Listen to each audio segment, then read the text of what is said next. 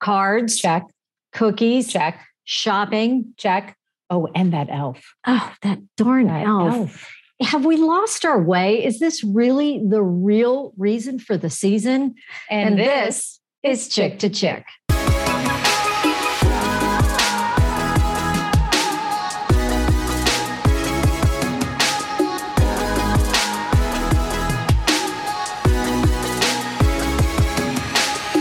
Be honest with you, we went over that checklist. And I do that to myself every holiday season. I think to myself, okay, I got to get the Christmas cards Mhm. out. Do I have pictures? Do I have that ready to go? Okay, do I have the decorations? Are they up? Are they ready to go? Mm-hmm. Okay, my shopping list. Do I have all the gifts ready? Is everything wrapped? And then, oh, bake, bake, bake, bake, bake. And this is what goes through my Oh. head that I got to go check, check, Yeah. check, check, check. Gotta be Eh. honest. That was me. That was It was Ooh, me. It still is me. No, I, I and I don't. I think it's just because it feels like so much pressure, and I'm tired of the pressure. The kids are older. I don't know why you're doing what you're doing. You don't have anybody at home. What are you I- thinking? I think you because it's you some tradition.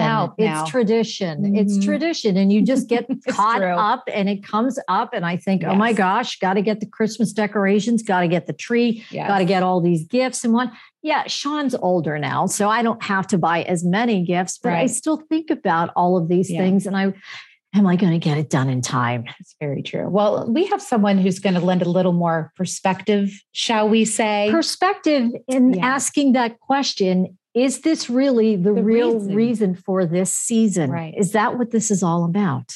I have an answer.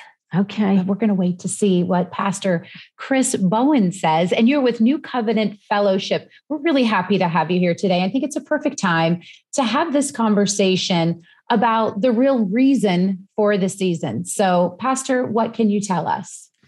Yeah, thank you so much for having me on your show. Uh, it's um, it's exciting. We're we're I have three little girls, and so they are they have been talking about Christmas for months.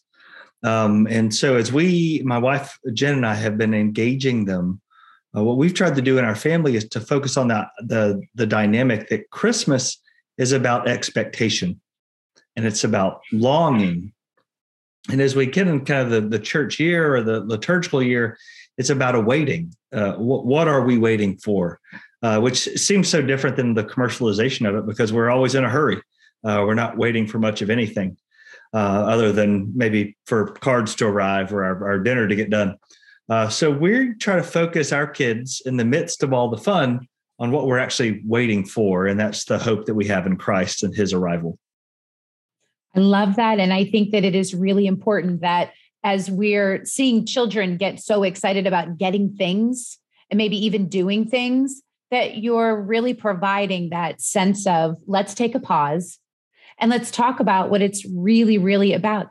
Pastor, do you think that people have um, drifted away because you mentioned commercialization of Mhm. everything? Do you think we've drifted a little too far away from from that?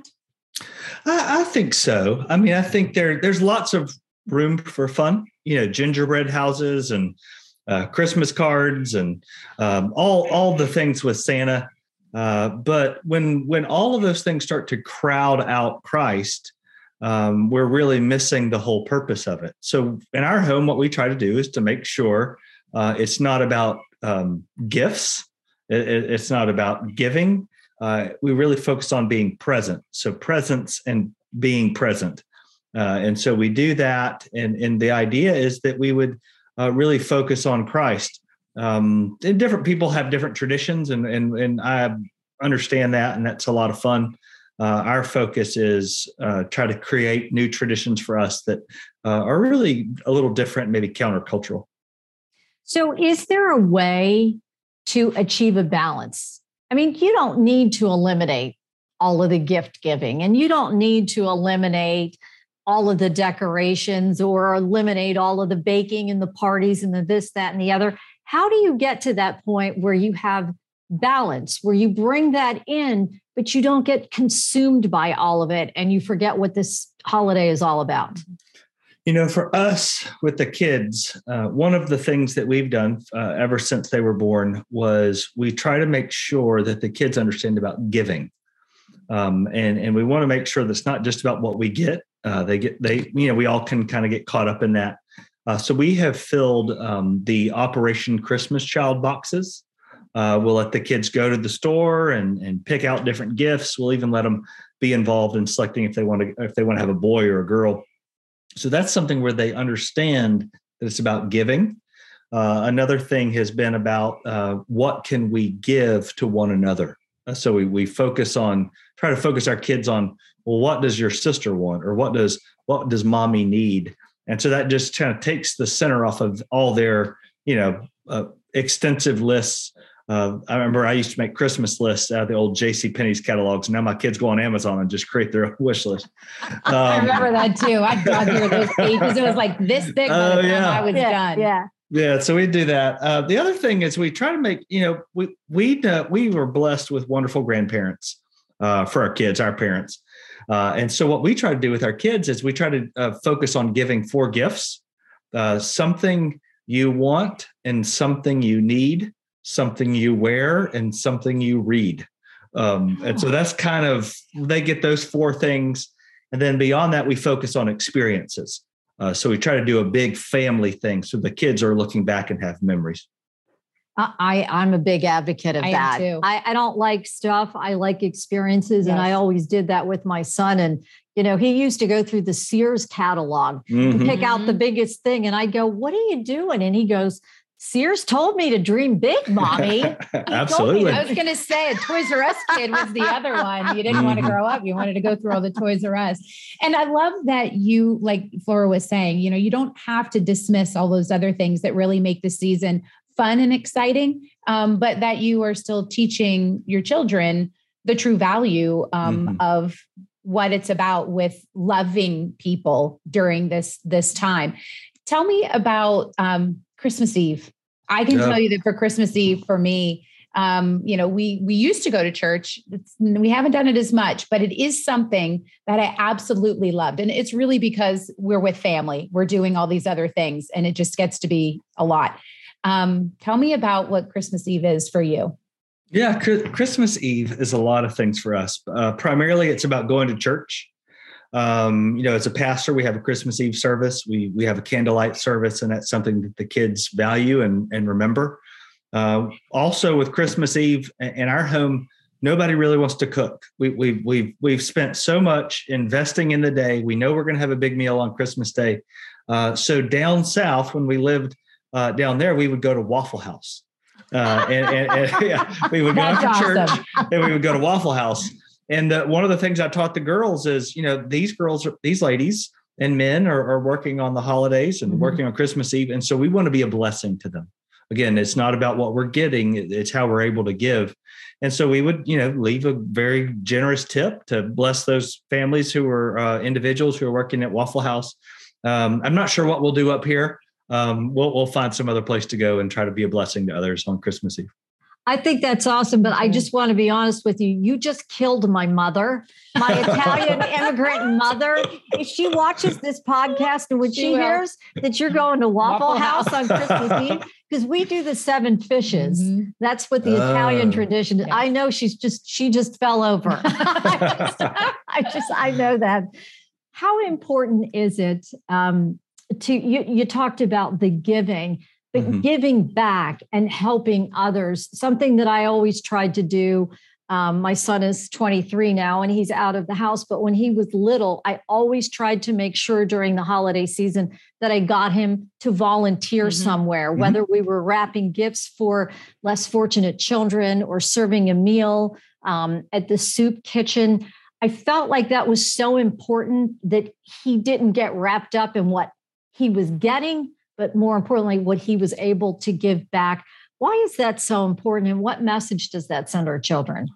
No, I think that's that's very very important, especially in our our culture where we live. You know, we're in a pretty upwardly mobile suburban area uh, where we don't have a lot of needs. Uh, at least, you know, we have a lot of wants, Mm-hmm. and so uh, in our home, we've seen uh, as as as much as we're trying not to raise entitled kids, our kids have a pretty strong sense of entitlement. So getting them out of their comfort zone and letting them know that the that, that the way that we live and the way the Lord's blessed us isn't the way everyone lives gives them a, a change in perspective. Um, so we have, you know, we really start around Thanksgiving uh, through uh, Christmas and, and, opportunities to serve. Um, we're learning about uh, since we've moved here opportunities with Toys for Tots. Mm-hmm. Uh, we're learning about um, soup kitchens and meal kitchens, places where we can go and serve a meal around Thanksgiving, deliver a turkey, uh, pack a pack a box. Uh, so those things just get them out of their comfort zones and let them know that they're uh, the way that we live and the way the Lord's blessed us isn't the way everyone lives. And so it just gives them um, a different side of things so they can learn gratitude rather than entitlement. Those are so important. I think so many people, adults and kids alike, get very lost. They feel entitled. They do. They do feel entitled.